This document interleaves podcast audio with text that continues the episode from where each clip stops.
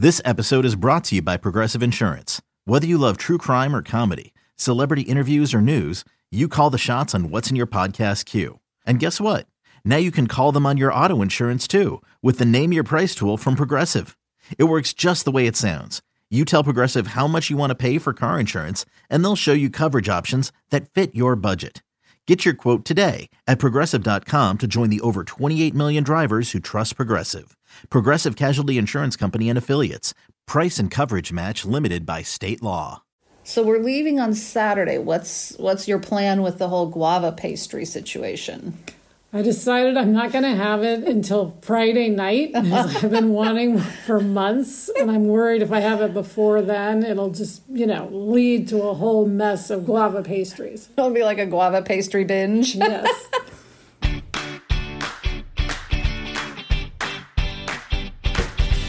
Hi, and welcome to Happier in Hollywood, the podcast about how to be happier, healthier, saner, more creative, more successful, and more productive in a backbiting, superficial, chaotic, unpredictable, fundamentally insane world. I'm Liz Craft, a TV writer and producer living in LA, and with me is my high school friend and writing partner, Sarah. That's me, Sarah Fain. On this podcast, we talk about being writers in Hollywood, how we balance a career and friendship, and how to survive the war of attrition that is life in Los Angeles. In today's episode, we're going to talk about boulders and hills and how you really want to be someone who helps push the boulder up the hill. Then in Take a Hike, we'll discuss why we are trying to be at ease in muddy water. And in the craft and Fain, we're going to share some of our favorite terms and phrases from the writer's room.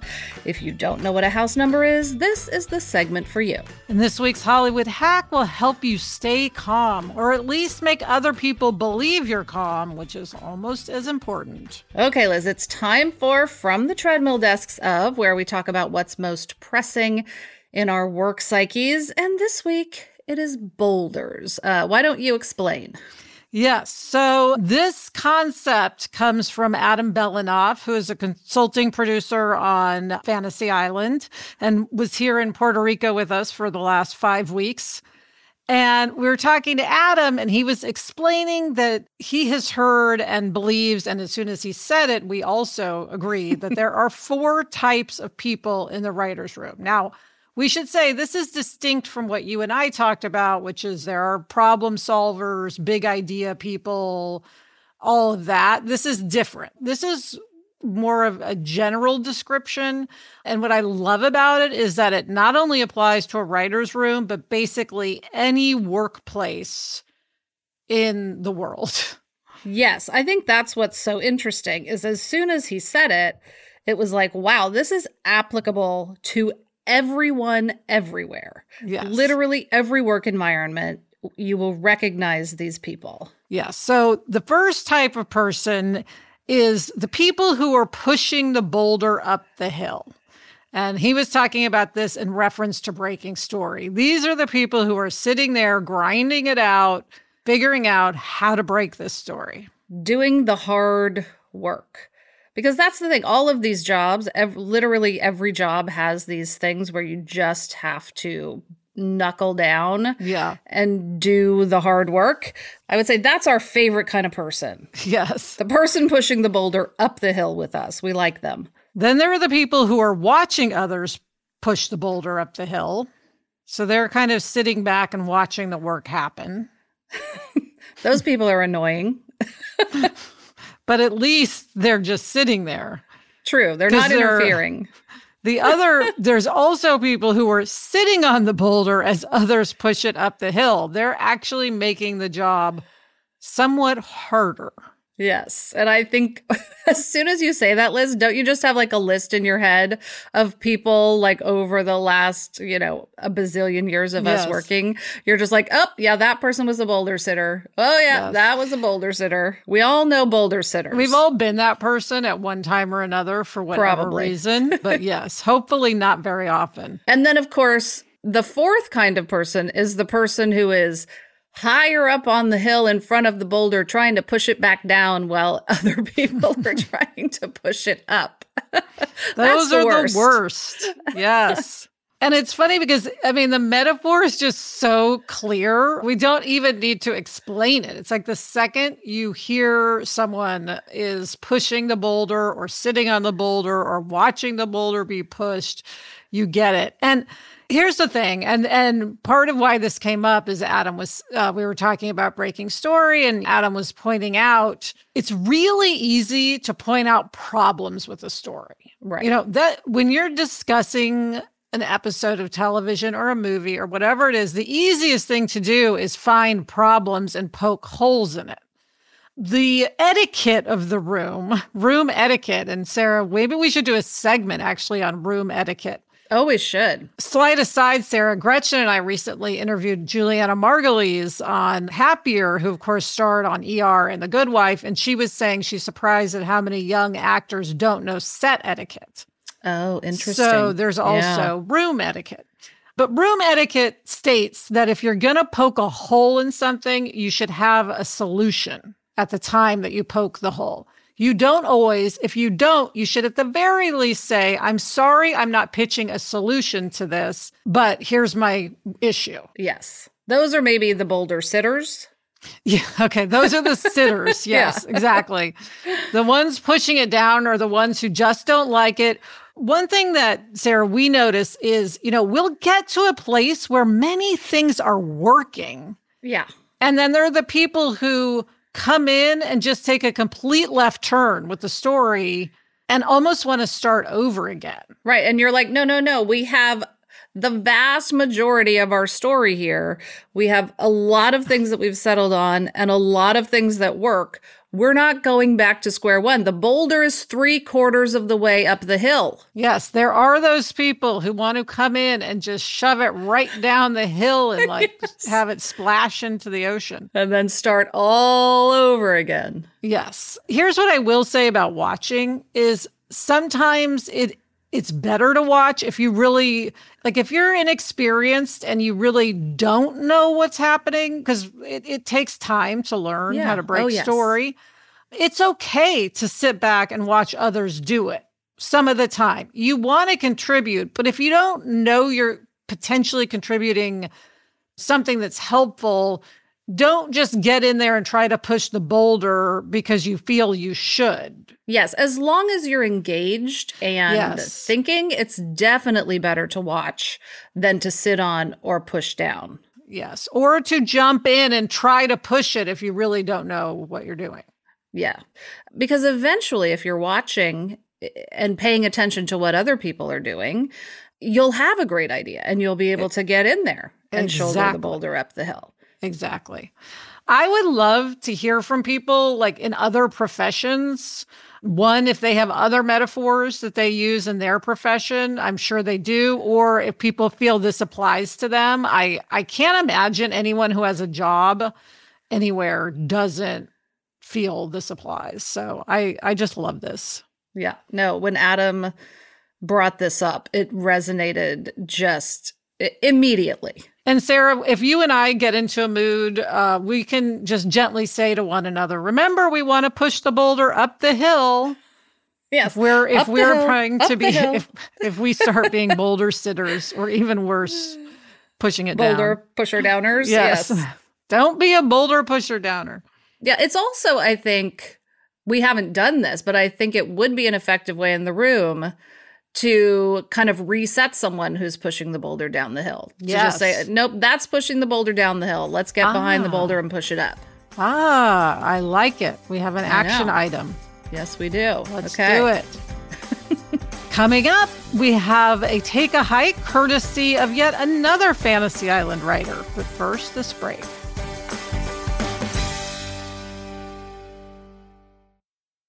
Okay, Liz, it's time for Take a Hike, where we talk about physical, spiritual, and mental health. And this week, it's, I guess, mental health, spiritual health. Are the, yes, from another Fantasy Island hmm. writer, our co EP, Adria Lang, put a really beautiful line in her script for episode 104 of Fantasy Island that we have been thinking about a lot lately. There's a scene at an ashram in the episode, and one of the characters says, May you be like the lotus, at ease in muddy waters. And we thought, oh, yes. That line really resonated with us on so many levels right now. As TV writers, we're always in somewhat muddy waters because it is a very fickle industry. Yes. So there's always mud swirling around. But specifically on this show, it's evolved and changed. And our production schedule is insanely tight. I mean, it, it's the biggest challenge we've ever faced in production. Yes, we are churning out material at lightning speed. Although I'm sure production doesn't see it that way, but it feels that way it to us. feels that way to us. and we sort of always have this feeling that we have to manage it so that everything goes right or else things could go very wrong. and on top of all of this, we are all dealing with shooting in a pandemic. So production has to, you know, manage hundreds of COVID tests. Everyone has to check in every day. We've mentioned this. And if we have 25 extras in a scene, all 25 of those people have to be tested numerous times before they can come to set. So it is a whole to do. It is. And there's always a sense that just at any second, ka-chunk, there could be a positive COVID test somewhere and we'll have to stop everything and just figure out what the path forward is. So, because you, I think you have to take like at least a 24 hour break, maybe a 48 hour break. We haven't fortunately been in this situation yes. thanks to our amazing line producer and our COVID team, but it's a real thing that's totally possible at any second. So yes. it feels like very muddy waters swirling yes, around. Very us. muddy waters. And you and I, and I also, Sarah, want to talk about your personal life because you've got muddy waters in your personal life. but on the professional side, you and I, we talk to each other and we try to tell each other to be like the lotus at ease in these muddy waters. It goes back to it's how you hold it, right. which we've talked about. But you know, it, it can be hard. I'm glad we have each other to remind us of that. It, I think it helps, not entirely, but it does help. It does. And I think we've been in this industry for a while now. And and to the sort of normal extent of muddy waters, we are eddies mm. with the sort of general state of being churning as a television writer, we're like, okay, we're the lotus, you know, it's fine it's really just right now i think the the water is muddier. So we have to to be more cognizant of being the lotus. It's funny violet was doing a school project yesterday and she drew a picture of a pond with lily pads which aren't lotuses but you know and i was just like there they are. The eddies in muddy water. Eddies yes. in muddy water because Sarah, I mean, you also have muddy waters in your personal life because you got a lot going on there. Oh, my personal life waters are just like I, am pretty sure they're mostly mud and not so much water. Mm-hmm, mm-hmm. Uh, um, yes, no, we're leaving here, Puerto Rico, soon uh, in a week, mm-hmm. a little mm-hmm. more than a week, and I'm going to Minnesota. And from Minnesota, I literally have no idea where we're going after that. My house is going to go on the market really soon and hopefully hopefully sell quickly. And then I'm going to buy a house in Ojai, but I don't know what house. There are very few houses available there right now. So it's a little crazy. I mean, I'm kind of like, well, you know, I'm trying very hard to be at ease in the muddy waters, but it's uh, it's definitely challenging. And I find that it's best when I just don't think about it yes. And I I have to say I am so impressed with you really are being like the lotus uh, on this front. I'm very impressed with you. I would not be so calm on that front. So I I really am impressed in that sense, maybe having the professional muddy waters actually helps because it is a major distraction. So, so maybe well, the one true. is helping the other. That's true. I also just I have to say it's so funny because Victoria texts me every time I talk about her on the podcast. She's like, uh-huh. "You talked about me on the podcast." Um, Your real Victoria, estate agent, Victoria. Yes, is my real estate agent and my friend, and I think part of why probably the biggest part of why I feel as as at ease as I do in these muddy waters is that I know she's handling everything. Yes. So I'm just like, okay, many deep breaths. Victoria's got this, you know, and she's taking care of my dogs, yes. which is obviously the biggest thing. Yes. You you texted me yesterday and said I'm sitting on my bed taking deep breaths. and that is, you know, that's yep. probably was the best thing you could have been doing at that moment. Yes, absolutely. Be like the lotus. At ease in muddy water. Okay, coming up, we share some of our absolute favorite words and phrases from the writer's room right after this break.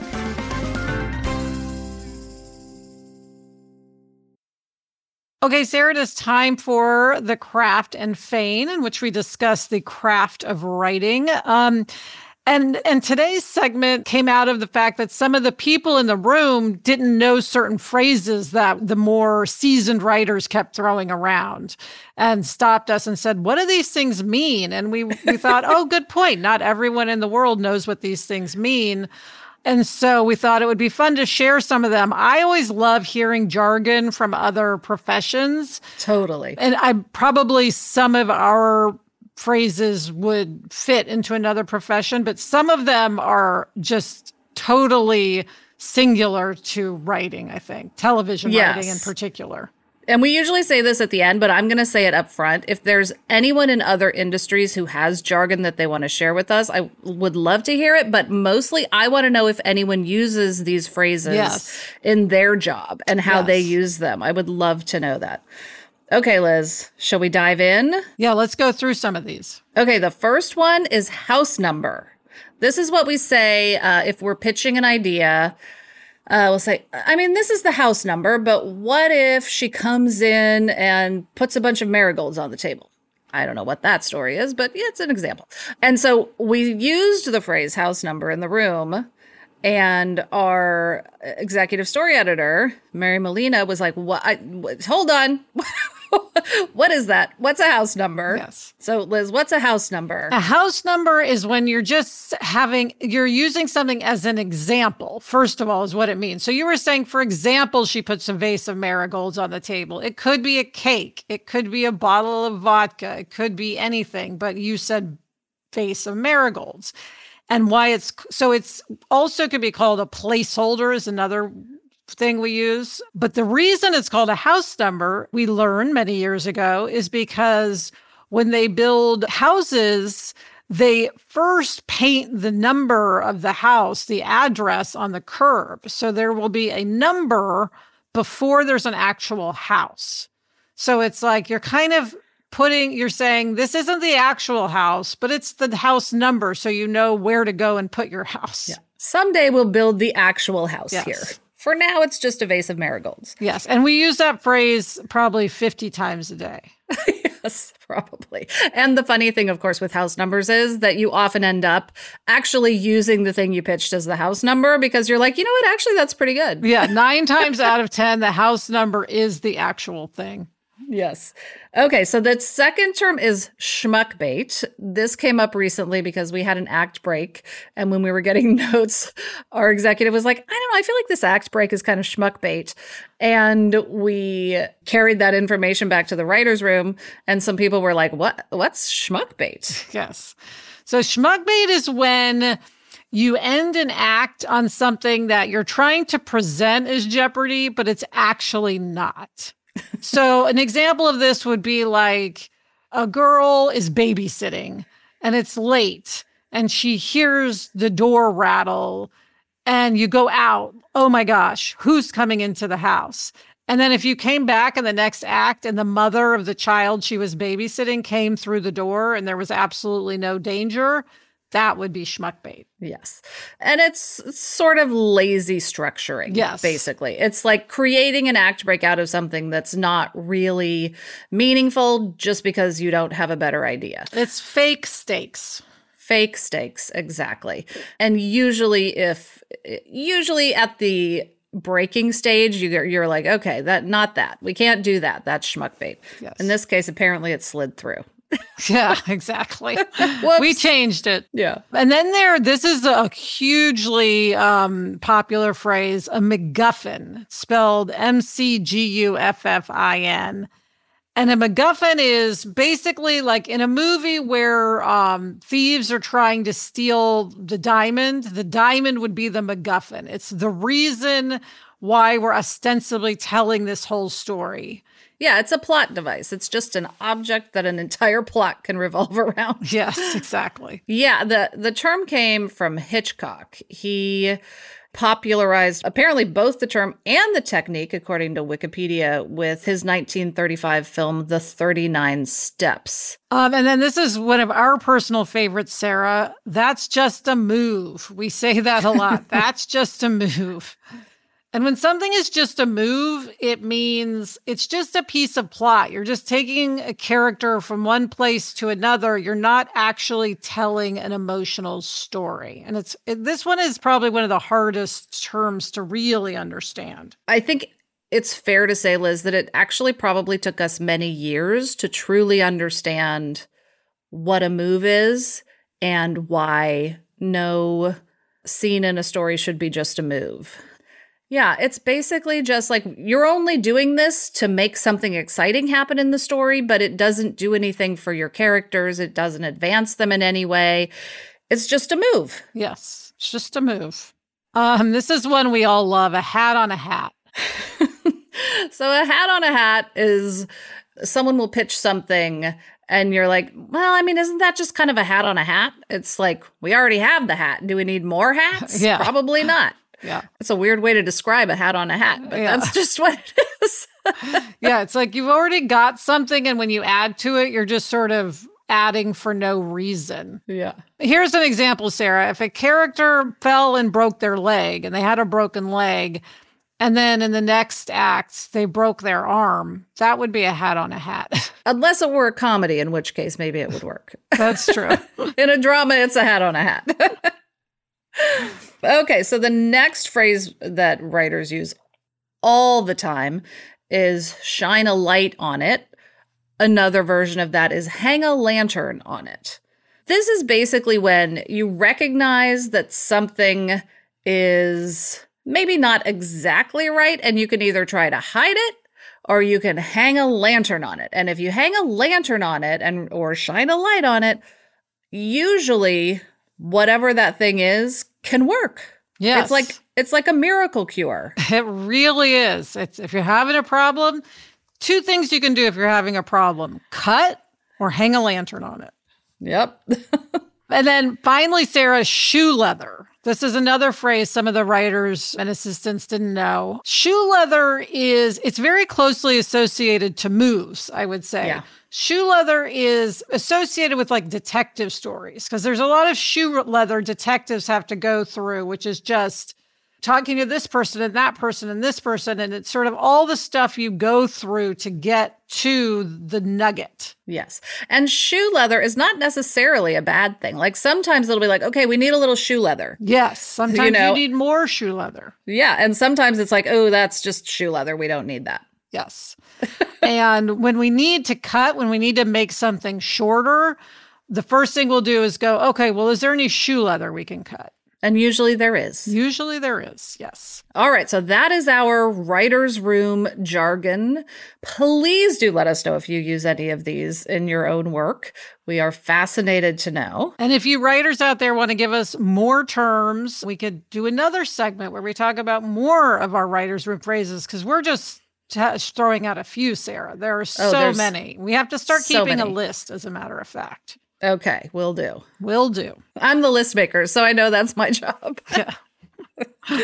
okay, it is time for this week's Hollywood hack, which is lower your voice. Yes. Now, I am someone who tends to speak when I'm impassioned loudly. Yes, I actually recall, I think last week, writing a note. We were on a Zoom and I wrote, You're shouting. Yes. I was shouting. I also have a tendency to shout on Zoom just because I feel like no one can hear me. But yes, I will shout. yeah, not in, I should say, not in an angry way. It was no, just a volume just thing. loudly. Yeah. yeah. And you pointed out recently that if people aren't listening, and I've heard this before, but I was, I heard it from you at a moment I needed to hear it and it really rang. You know, sometimes things just resonate. Yes, they hit at the right time. People aren't listening. Don't raise your voice, lower your voice. Yes. And of course, this is a teacher trick. I mean, yes. teachers are the masters of lowering their voice so that suddenly the classroom has to get quiet to hear what they're saying. Yes. But it's really, really effective. It does make people kind of lean in and pay more attention it's very hard to remember to do it. Yes, because the other thing, not only does it kind of make people have to lean in and listen, but it also gives an appearance of calm. And the calmer one appears and the more in control one appears, the more others tend to listen to what they have to say. Now, there's a real power in a quiet voice. Yes, there really is. And so, even if you don't feel calm inside, if you can keep your voice down and keep your voice calm, you're going to likely get more of what you want than if you start shouting, which I am wont to do. yes. But again, I think what's funny about you is you just have a loud voice. And especially, you're right, on Zoom, you just amplify without even being aware of it. Yeah. Well, people feel so far away. I feel like I know. You know. Can you hear me yes. out well, there? And also so often people can't hear. I mean, it's it's it's a confusing time. It is. I'm not a fan of all the Zooms. And I think in person, it's probably an even more effective strategy. Absolutely. It's just we're not in person with other people very much right now. But someday we will be again. And remembering to just sort of be at ease in muddy water, for one, and lower our voices will certainly be effective tools just for kind of being as productive and efficient and in charge as we need to be. Yes. That's gonna maybe might be our 2022 slogan, Sarah. I don't know. Oh, lower your voice. Something to think about. Well, we have several months. There's no rush. And that's it for this episode of Happier in Hollywood. We love to hear from you. Email us or send us a voice memo to happierinhollywood at gmail.com. Thanks for listening and please subscribe if you haven't already. Thanks to our executive producer, the amazing Chuck Reed. Thanks to everyone at Sankola Sound. You can follow them on Instagram at Sankola Sound. Thanks to everyone at Cadence 13. And as always, thank you to Gretchen Rubin. Happier in Hollywood is part of the Onward Project. Check out the other Onward Project podcasts Happier with Gretchen Rubin, Side Hustle School, and Do the Thing from Whole 30's Melissa Urban. And check out the newest Onward Project podcast, Everything Happens with Kate Bowler. Get in touch. I'm on Instagram at Liz Craft, and Sarah is at S Fain. We also have a Facebook group. Search for Happier in Hollywood on Facebook to join the conversation. Until next week, I'm Sarah Fain. And I'm Liz Craft. Thanks for joining us. It's a fun job. And we enjoy it.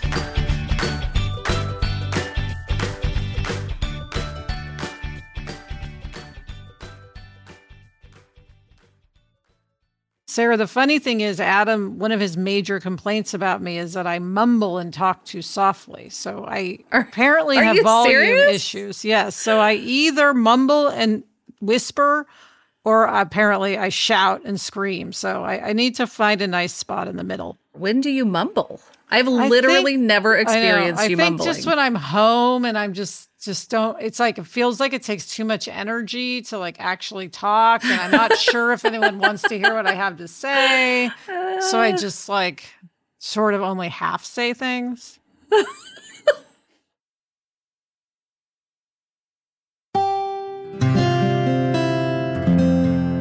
from the Onward Project.